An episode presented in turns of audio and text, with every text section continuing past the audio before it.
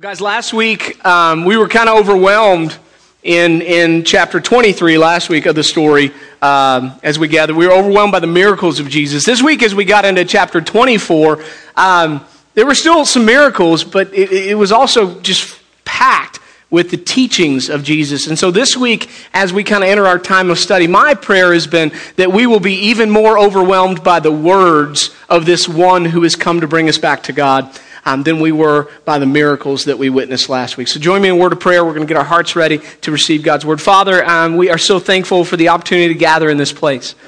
And, and, and listen, God, we know church is a gathering. That's what it is. It's a gathering of people that, that come together. And so it's just about the place or the location. We could gather out in the field. We, we could gather in a little apartment complex. You've blessed us with the ability to gather in this place. So we, we give you thanks for it. Um, but God, as we gather, what we want to do more than anything else is what we just sang. Um, we just want some more of you.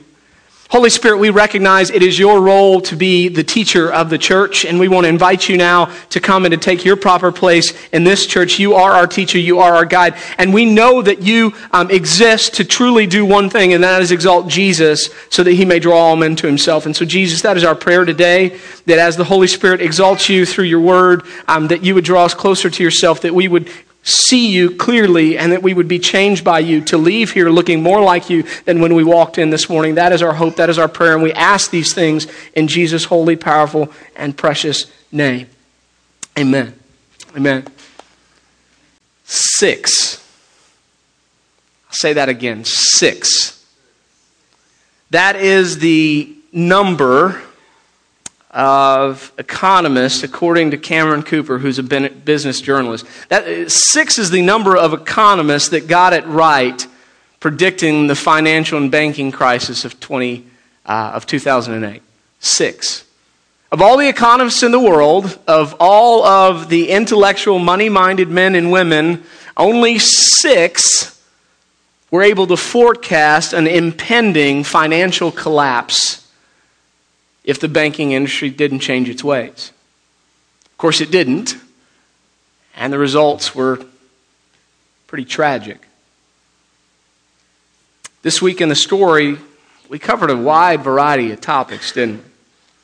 We had the parables the parable of the soil, the parable of the mustard seed, the parable of the lost sheep, the lost coin, and the lost son. We had the parable of the Good Samaritan. We got into the Sermon on the Mount as Jesus there teaches the Beatitudes, what salt and light is about, how to pray, our need to forgive, not to worry, seeking first the kingdom. We watched Jesus calm a storm. We saw him drive out several demons that were in one person into a herd of pigs, and they jumped off a cliff. We studied the healing of Jairus' daughter, the bleeding woman, two blind men. We had the death of John the Baptist, the feeding of 5,000, Jesus walking on water, and his declaration that he is the bread of life. But of, of all of those things, perhaps nothing stands out more than the warning that Jesus issues at the end of the Sermon on the Mount. If you've got your copy of the story, if you've got your Bible, I'm in Matthew 7, starting in verse 24. If you have your copy of the story, I'm on page 342, the bottom of the page. Jesus says, Therefore, this is the conclusion of the best sermon that was ever preached, my friends. Sermon on the Mount, the best sermon ever preached. Uh, it's been around for years. We, we spent, by the way, I, I, was joking before the service. I think we spent, we, we did the whole Sermon on the Mount here. I think we spent eight months on the Sermon on the Mount. We're going to give it about eight minutes this morning. Best sermon that is ever preached. I want you to hear the concluding remarks of that sermon. Jesus says, Therefore, because of what you've heard, because of what I've said, because of what you've seen in me. Therefore, everyone who hears these words of mine and puts them into practice is like a wise man who built his house on the rock. And the rain came down, and the streams rose, and the winds blew and beat against that house, yet it did not fall because it had its foundation on the rock. But everyone who hears these words of mine and does not put them into practice is like a foolish man who built his house on the sand. And the rain came down, and the streams arose, and the winds blew and beat against that house, and it fell with a great crash. It's quite a warning, isn't it? Jesus saying, if you do not put these words of mine into practice, a collapse is coming, and it will be greater than any financial or banking collapse you could imagine. He says, Your life and all of its work will lie in ruin if you don't actually do what I tell you to do. I want you to just think about the gravity of that for a second. That the words of Jesus aren't meant to be gathered around and studied and talked about and listened to, but they're actually practical. They serve a purpose. Jesus didn't intend to increase your knowledge, He intended to change your actions. Just think about that for a second. Let the gravity of that sink in. That we don't gather here to gather more knowledge about what is good, about what is right, but we actually gather so that that knowledge will change what we do. And Jesus says if we don't take his words in a practical sense, in a practical nature, if we do not listen to what he says and actually apply it to our lives, that when all is said and all is done, that what we have worked for will lie and ruin. It'll be all for naught. That means that the words of Jesus and the teachings that we find in the Gospels are extremely relevant. We don't have to seek out something relevant to talk about. Jesus is relevant because his words are meant to be put into practice always. Always. So this morning, we're going to use this warning of Jesus about the need to practice what he says, to follow what he does. And kind of like last week with the words of John the Baptist, the great question, Are you the one? We use that as a springboard into the text. This morning, we're going to use this warning of Jesus for a practical faith as a springboard into how we will interpret all that we studied. And so I've simply titled the sermon this morning, Practically Speaking. Practically Speaking, because that's what Jesus was doing. All right, four things I want to share with you quickly. Here's the first. Uh, practically speaking, we should be desperate to find lost and unchurched people. It's the first principle I want to teach you this morning. Practically speaking, means putting into practice, actually doing it. We should be desperate to find lost and unchurched people. We began last week by talking about how unexpected this Jesus was right? He, he's come. This is the God who meets us in our mess. He hasn't come to those who believe themselves to be righteous, uh, but he has come to the broken. Right, to, to the masses. Uh, he, his social circle is not made up of a bunch of religious rulers. Rather, it's full of misfits and tax collectors, zealots, fishermen, people with difficult past. And, and why is Jesus surrounding himself with such a group of spectators? And you may remember the answer to that last week it's in Mark 2:17. He's doing it because they're sick. On, on hearing this, Jesus said to them, It's not the healthy who need a doctor. He's talking to those religious rulers. It's not the healthy that need a doctor, or those that think themselves healthy, but the sick. And I haven't come to call the righteous, uh, a better translation would probably be the self righteous, but the sinners the people that know who they, they are. And, and this week we learn what he means by that. What does Jesus mean when he says, I've come to call the sick? What is, what is the definition of sick? Well, this week we learn that sick means lost. That's what it means. That, that, that, that Jesus seeks out such people because they are lost, and, and lost people evidently are of great value to God. In fact, this is the very reason why he's come to bring lost people back to God. That is the mission of Jesus. If we think it's anything else, then we, we don't understand it. Therefore, lostness is very important to God. And so in Luke 15, Jesus tells three parables that reveal to us the heart of God for lost people. He tells them together on purpose so religious people won't miss the point. He begins by talking about lost sheep. Then he's going to talk about a lost coin, and then the parable of the lost son.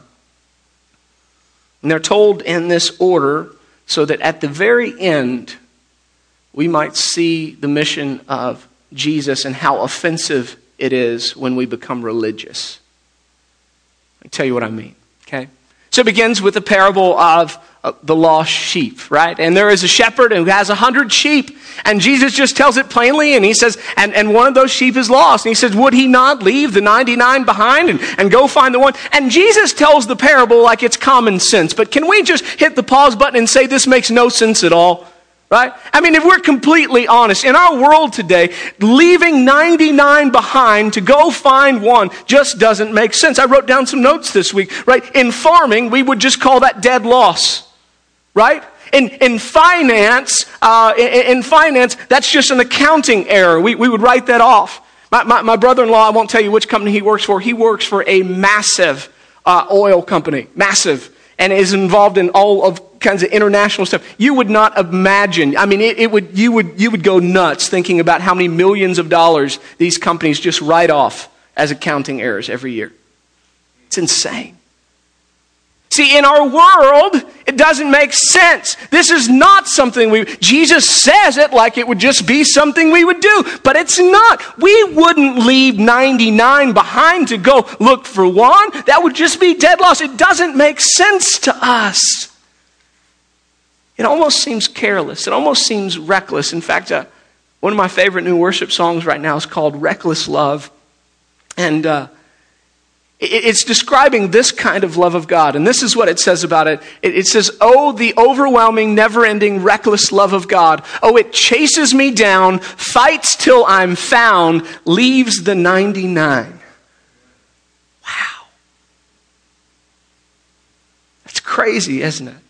It seems reckless to us today to think of leaving behind 99 to go seek one, but that is exactly what God has done for each of us. This is the love of God. And the reason that we don't understand it is because uh, in church today, many of us are suffering from what I like to call the older brother syndrome.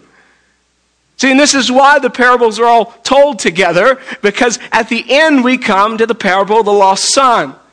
And the son goes to his father and asks for his inheritance, and he goes off and he squanders it in wild living. Eventually, he's staring at pigs uh, and the slop, and he, he's longing for the pods that they're eating. He wants to eat the pig slop. And he says, What am I doing? He comes to his senses. That's a, that's a work of God that, that causes him to come to his senses. He heads back home. This is like an act of repentance. And, and, and his father was always seeking him. He saw him when he was a long way off. Son runs to him, father runs to the son. They wrap their arms around him. He's fully restored. And the end of the story, there's a great feast and a great banquet. There's only one problem the older brother's mad. The older brother's mad, right? And the parable of the lost son, when the prodigal son returns, the older brother is actually jealous. And he, he's like, Dad, why, why would you go to, to such great lengths? Why would you go to such a great extent to celebrate the return of this son of yours who has squandered all of the money that you gave him? And the father's answer is simple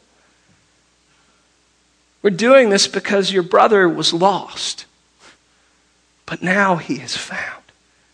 We're doing this because your brother was dead to us but now he is alive. You see, the older brother represents the 99 that get left so that the one that is lost can be found. And it angers him. It, it angers him. What about me? He cries. That's the cry of every person suffering from older brother syndrome, by the way. What about me? And, and, and, the church as a whole in, in America today is full of this syndrome. Well, what about me? Why don't we do more songs that I like?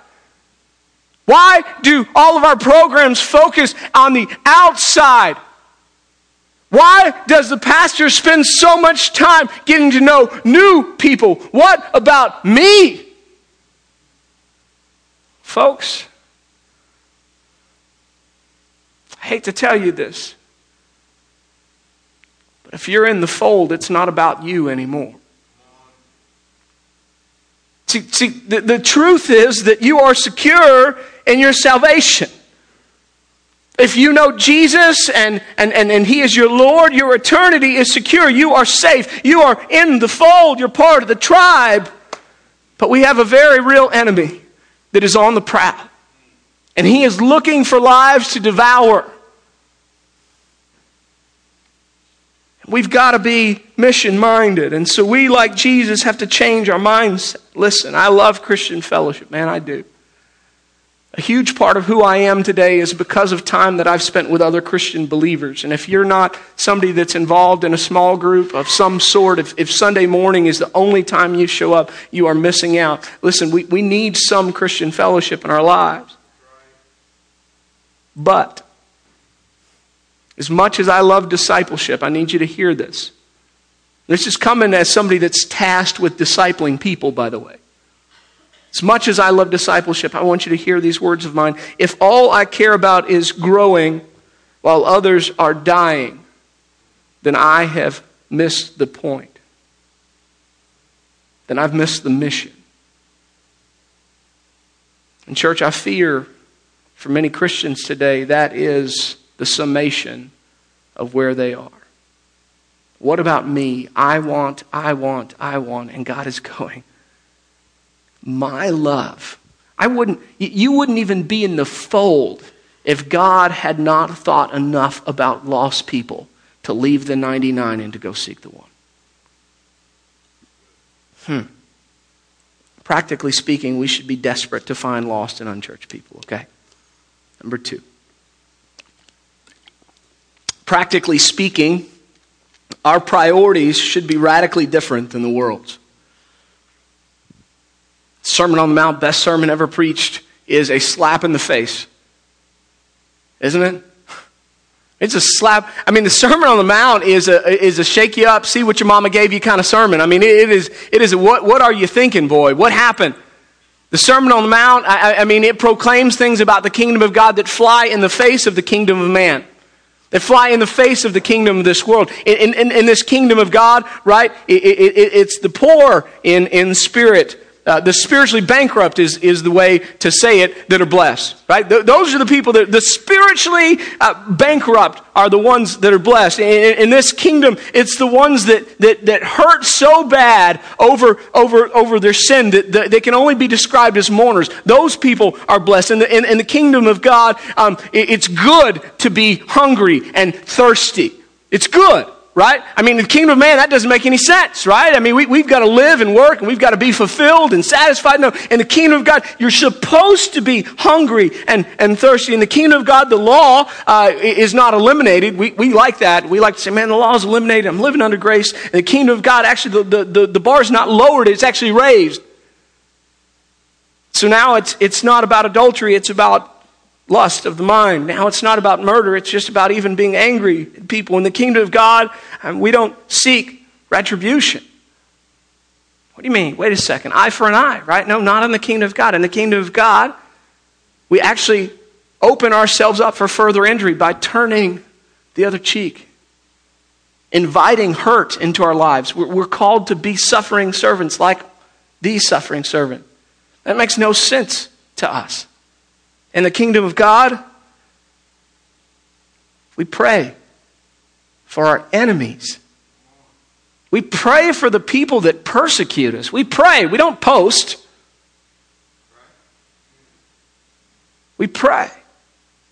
We don't post on Facebook about how we can't stand other people's political views. We pray in our closets where nobody can hear us but God Himself.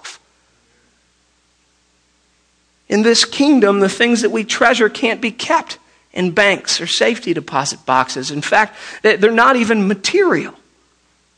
In this kingdom, we don't worry about what we look like in the mirror, about what we're going to wear or what we're going to eat or how big our 401k is. Because in this kingdom, those things don't matter. They're actually very insignificant because God who oversees this whole kingdom, always makes sure that his children are better clothed than the birds of the air and the lilies of the field. He always makes sure that they're better fed than the beautiful animals we see around in nature. In fact, here we're told not even to worry about life at all. I'm, I'm telling you, man, it is. Go back and read the Sermon on the Mount again. Go read the whole thing. It's three chapters. It won't take you long. It, it flies in the face of everything that we say is important today. And here's the problem if our life is built upon any of the things that the world values, Jesus says the collapse will be great. says it, it, it'll be great. I, I mean, it'll come down. What does he say? It comes down with a great crash, is his word. That's what happened in 2008, by the way. Some of the wealthiest people in the world that managed some of the biggest funds and worked for the biggest banks. When the crisis hit, they had built their lives upon the things of the world um, anytime you make something that is not the ultimate thing, God's the ultimate thing. Anytime you put anything in a place of the ultimate thing and that thing is stripped away from you, you are completely hopeless. And there are a whole lot, there was a string of suicides with these high executives in these companies. I mean, you couldn't believe it. People hanging themselves and shooting themselves and jumping off of buildings. That's what happens when we value the wrong things. But if we prioritize the things of heaven, the hardships of earth cannot succeed against us. If we prioritize the things of heaven, the hardships of earth cannot succeed against us, for our foundation is sure and steadfast. Seek first the kingdom of God and his righteousness, and all these things will be added to you. So, practically speaking, our priorities should be radically different than the world's. Number three. You guys aren't enjoying this practical sermon, are you? Number three, practically speaking, we should stop freaking out at every storm cloud of life. Talking about not worrying. Just walking through the stories with you. I'm on page 343 of the story. If you have your Bibles, uh, Mark chapter 4, starting in verse 35. It says that day when evening came, he said to his disciples, Let us go over to the other side. Leaving the crowd behind, they took him along just as he was in the boat. There were also other boats with him, and a furious squall came up, and the waves broke over the boat so that it was nearly swamped. Jesus was in the stern, sleeping on a cushion. The disciples woke him up and said to him, Teacher, don't you care if we drown? He got up and he rebuked the wind, and he said to the waves, Quiet, be still. Then the wind died down and it was completely calm. And he said to his disciples, Why are you so afraid? Do you still have no faith? You catch that little nugget in verse 38. I love this. Uh, I think I've got up there. The disciples woke him. Teacher, don't you care if we drown? That's the attitude of, of every person when a storm cloud comes. The Teacher, don't you care? Don't you care if I, I drown? I mean, that's our attitude, right? God, don't you care that I'm drowning in debt? God, don't you care that I'm, I'm drowning in depression? Don't you care that I'm, I'm drowning in this dead end job and this loveless marriage? God, don't you care about me? To which God replies, chill. Shh. Calm down. And be still. Stop acting like someone without faith. Because here's the truth. Ready? With Jesus on board, we can't drown, even if the ship sinks. Can I just say that again? With Jesus on board, we can't drown, even if the ship sinks. I want to explain to you. Listen, our, our eternity is secure.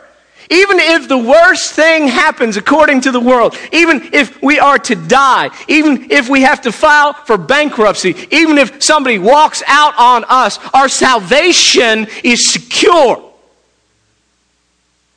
Even if the worst thing the world can throw our way comes our way, we are safe. Jesus reminds his disciples exactly who is on the boat. It's a call to proper perspective in this thing called life. And this is what it teaches us, ready? As Christians, as people who have Jesus on the boat, we should be responding differently to the storm clouds of life. Okay? Tell you what I mean. Instead of acting like people without faith when we see storm clouds on the horizon, maybe we should go to the Lord in prayer and say, God, I see a storm's coming. How will you use this fresh outpouring to grow my faith? God, how will you use this storm to grow my faith? How will you use this to, to help me persevere, to make me stronger, to get me on my knees and talking to you again? God, how will you use this trial to make me more like you? Well, that's a radically different mindset, isn't it? It's a radically different mindset. That should be our response to storm clouds. Point number four practically speaking, we should be serving and feeding others if we're spending time with Jesus. Practically speaking, we should be serving and feeding others if we're spending time with Jesus. The feeding of the 5,000, one of my favorite miracles. It's probably actually my favorite uh, if, if, I'm just being honest, I, I, it, I, think it's my favorite miracle. It doesn't have to be yours, that's fine. Uh, we've talked about it here before. Jesus has the groups sit down in, in, in groups of 50, right? And uh, there were 5,000 men there that day. That doesn't include a count of women and children, so we could easily say there were probably 10,000 people there that day. And Jesus is going to feed them with five loaves and two fish. So he asked the crowds to get into groups of 50. Now there's 12 disciples. If we've got 10,000 people in groups of 50, uh, each disciple is responsible for about 17 groups of people people. Now, I, I, don't, I don't know if you waited tables. I did. I could tell you, you can't, I, I, I couldn't carry that much food at one time. Now, I'm assuming they have baskets. Even with baskets, I think at best they could probably take enough food out to the masses, maybe to feed 25 people at a time. So if you can imagine that, that, that just work that out. That's 34 trips back and forth that they have to come to Jesus and fill up with food and go to the people and empty themselves out. And go to Jesus and fill up with food and go to the people and empty themselves out. And go to Jesus, fill up with food and go to the people and empty themselves out out and go to Jesus with food and up and then go to the people and empty themselves out. And, and Jesus didn't have to do this. He didn't have to make the disciples serve. He, he, could have been the old Baptist buffet line where people went down both sides of the table. Jesus could have done that. But Jesus didn't do that because this is meant to be a model for the rest of the ministry for these men. From now on, from this point on, for, for forever, as they go to be the mouthpieces of Jesus, they will have to do this very thing. They will have to go to Jesus and fill up, and they will have to go to the people and, and, and speak. And they will have to go to Jesus and fill up, and then they'll have to go to the crowds, and they'll have to speak, and they'll have to go to Jesus and fill up, and then they'll have to go to the crowds, and they will have to speak the truth of God. And, and, and that model is the same model that you and I have. This is Jesus' actual model for ministry. It's called discipleship. To go and make disciples says to teach them everything that you know. It means that everything that you ate, you're going to go and now share. Everything that you, you took in, you're going to go and you're going to pour out. And the problem for that, see, that's, that's what church is supposed to look like. Unfortunately, we think that church is Golden Corral instead of Meals on Wheels right? And I get it with kids. I mean, kids love Golden Corral. There's a chocolate fountain that just keeps pouring. But, but today in the church, what plagues us is adults feel this way. You would not believe how many adults want more Bible studies and more topics and more things. I mean, I mean, the adults, these are mature believers in Christ, and they just want to consume more. They just want the spiritual buffet. Yet they're not going out sharing what they consume. And we wonder why the church is broken and the church isn't growing. The church isn't growing because we're just getting spiritually fat, riding around in our little chairs, full up on Jesus, not sharing anything. And it sours inside. How, how could the sweetness of Jesus sour? You go read political commentaries, Christians on the internet these days. I'll tell you the problem is they're not serving. That's what will happen. When we think of church as Golden Corral instead of Meals on Wheels, we miss the whole ministry of Jesus and what discipleship is all about. When they're done, 12 basketfuls of leftovers. When we eat with Jesus, there's always leftovers, right?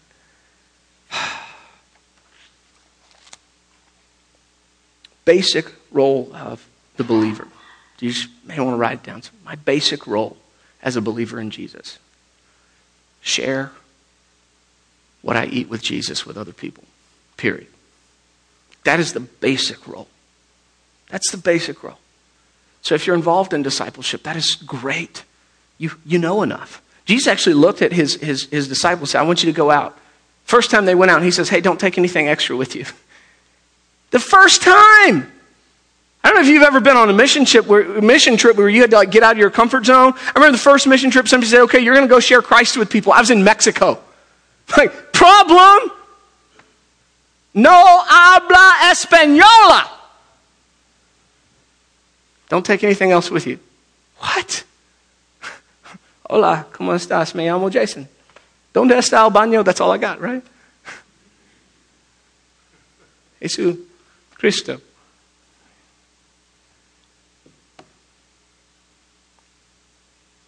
We've got to get out of this mentality that this place is meant for fattening up. It's not. This place is not a buffet. This place is a place that we come and we load up to go take out and serve the starving people in our world. And if we don't get it, we're done. Just pack it up, shut the doors. I mean, we've got to get church right, friends. We've got to get church right. How do we take all this stuff home? Uh, got a few things for you. Here's the first. Don't be offended. Ready? I want you to get lost. Uh, okay? I don't mean that you got to go, but I do, in a sense, mean you, you do got to go. Uh, and you got to go, and as you go, you, you got to get involved in some lost people's lives. You just have to. See, I don't know any lost people, Pastor. That's a problem right there. Ding, ding, ding. Go join a bingo club or something. I mean, I don't know. Go, go figure it out. They're everywhere. Just get out of your house. Go get in the lives of some lost people. Here, here, and here, here's the deal. Now, again, this is all practical. We're all supposed to be doing this. The problem is you're not going to do it. It's just going to be another sermon on Sunday if you don't start by praying, say, God, would you give me your heart for lost people? So if I were giving you steps on how to get lost, I would start here. God, would you give me your heart for lost people? It'll radically change how you see people.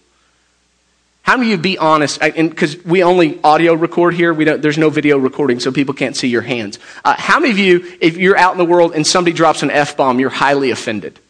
Anybody, you, you react, why? Well, you highly, I, I, don't, I don't love the word either, but if I'm highly offended, that shows that I've probably been living in a little sheltered circle, not sharing my faith with anybody. Right? See, if I'm going to get in the lives of lost people, that doesn't mean that my language is going to change, but it means that I can be with them without them seeing my face go, oh, gosh, oh. Man, I've been there, trust me. I'm not telling you to go watch HBO so you'll get comfortable with it. That's not what I mean. It's not for you, okay? But you have to be for them. You have to be for them. You can't be so offended at their political views or at their language or what they do that you don't see their great need is for Jesus. And if Jesus were here amongst us, he probably wouldn't just be sitting in the pew or hanging out with Christian friends. He would probably be in places that we would be very uncomfortable with. And so we, we need to pray God, would you give me a heart for lost people? Uh, the second thing I tend to pray when I find that I have wandered from this truth in my life is not only give me a heart for lost people, God, would you show me people in my life that don't know you? And I write their names down. Write their names. I actually have a list in a journal. Okay, this person and that person and that person. And then I make it my point to not just pray for the people. Okay, hear me, Christian, I love you. Oh, I prayed for them. Yeah, but did you talk to them? Jesus actually went and hung out with the lost person, right? So you do life with them, invite them to dinner, whatever. It, it, may be awkward at first. It may be weird to have somebody in your home that doesn't have the same values as you. That's okay. Love them anyway. Would you let them see the love of God, that there's a God that is searching for people just like them? This is the heart of the gospel. How different do you think church culture in America would be if we did this one thing as Christians? Anybody, you shout it out. Anybody think pews would be full? Right? Anybody think the nation might be a little bit different? Okay? So wait, wait, wait. You're meaning to tell me that we don't need to fix this at the polls. It's got to start right here in our hearts. Yeah. I agree. I agree. We need to get lost. Okay? It's number one. Number two. I think many of us this morning need to repent and reprioritize. We study the Sermon on the Mount, we see how different the kingdom of God is than the kingdom that we live in, that we've accepted. just wonder what are we living for, right? Um, hard reality I've been dealing with over the last year and a half with my dad's death is what my father lived for. And the result of that, and, and you know, the sad end game of it all is that everything that he lived for, everything that he wanted to do, has been nullified. That's a harsh reality to accept. It's a harsh reality to accept. It hurts. I wonder will that be the testimony of your life? Everything that you lived for, and by live for, I'm not talking about godly priorities. Those are thoughts that we don't put into practice, by the way. those are, those are idyllic aims that we say, oh, yeah, I, I'm about that, but we're not actually about that because our lives don't reflect that. I'm talking about at the end of the day what we worry about, what we spend our time investing, what we're working towards, right? What we put our energy and effort into. At the end of the day, are we putting those things into the things that our world values, into money, wealth, health, and fame? Or are we putting all of that time into what God values? Lost people, eternity, investing in his kingdom, right? We've got to figure that out. And it's a balance. And hear me, I'm not telling you it's not okay to make money. It's okay to make money. Just use that money for the kingdom. Right? There, by the way, the early church, there were people that made money. They made, they made money and they gave it to the church, and that's how the church expanded. So, like, I'm not getting on to you for that. I'm just saying, know why you're making the money, right? I mean, don't be making, oh, I'm just making the money so I can give it to my kids so we can build up and we're going to be the next Rockefellers, right? Rockefeller was miserable. Don't be that. And don't be, don't, don't, don't be miserable, right? So, so if you're doing some of the, the things for the wrong motives, for the wrong reasons, just repent, reprioritize. Oh, God, this is why I was, I'm so sorry. I don't know about you, I, I get caught up in it. I mean, I, I start off with good intentions. Lord, I'm going to do this, it's going to be good, and it's going to be for your kingdom. And then something happens, and next I'm still doing that thing, but it's making me look good instead of him. Whew. Sorry, Lord. I repent. Help me get that right, okay? Three. We're packing this up. Uh, I love you. Don't be mad, okay? Just chill out. Just chill out. Um, I long for the day when Christians react differently than the rest of the world when trouble comes. I just think it would be a lasting testimony. All right? A problem arises, and our response is not, oh my gosh, I'm going to die! Oh my gosh, oh my gosh, oh my gosh, what am I going to do? We look like everybody else. But we see instead the storm clouds off in the distance, and we say, Lord, I wonder how you are going to use this season to grow me. Heard a story of a woman who was diagnosed with cancer. Godly Christian woman. And in the diagnosis, when the doctor told her, you know what her response was? First words out of her mouth. Ready? Thank you, Jesus. First words. Dear Lord, get me to that point in life, amen? Like, get me to that point in life. First words, thank, and, and because she had this mindset, I wonder what you're going to teach me through this, Lord. I, I wonder how you you have you have done so many things for me in life. Everything that I thought was tragedy, you've turned into triumph. Somehow in me, you have grown me, you have stretched me, you have made me so much more than I could ever have been on my own. I wonder how you will do it with this now. Do it again, Lord. Do it again. Lastly, uh, again in love, I tell you, our goal should be to share as much Jesus as we consume. That's what church is supposed to be about. That's the Christian life, right? I'm going to come and I'm going to fill up. And I'm going to go and I'm going to feed others. I'm going to come and I'm going to fill up. I'm going to go and I'm going to feed others. How many of you have been in church? It doesn't have to be this one. And you've heard the announcements where they beg for Sunday school teachers children's church workers, VBS volunteers, or small group leaders. Who's been in that church? We've done it around here, so if you go to this church, you know we've done it. Wow. What a shame, huh? What a shame. We actually have a platform to do this. We actually have in place ways for you to do the basic premise of Christianity, of being a disciple. We, have it's like the, the rails are there. They're there. It's not Golden Corral, folks. It's always meant to be Meals on Wheels. Always. There's two kinds of people in the world. No, you hear those things all the time, but it's true. There are the people that are going to hear the words of Jesus. They're going to look at the life of Jesus, by the way, which was an example to us. And they're going to see something different. And they're going to say, wow, that was really good. And man, he was really awesome. I think he was probably the best teacher there ever was. But they're never going to put those things truly into practice in their life. And the Bible says, in the end, all of their life's work will just be a great collapse and ruin.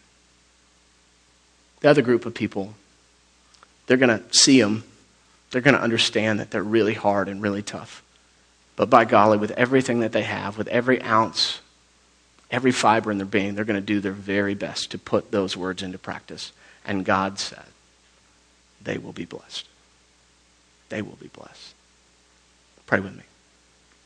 Father, thank you for loving us. Thank you for your words and their intent in our lives which is simply to be put into practice. My prayer right now, just in this tender, sovereign moment, is that just for one moment, we would be able to do that. Please. Just where you are with your head bowed for just one moment, would you just pray this simple prayer to God? God, how are you speaking to me right now? Practically. It's been four areas we talked about. Maybe it's the overarching area. You're really not practicing much of it. But maybe it's one of those specific areas. God, how are you speaking to me? What do I need to put into practice today? Just let the Holy Spirit speak to your heart just for a second.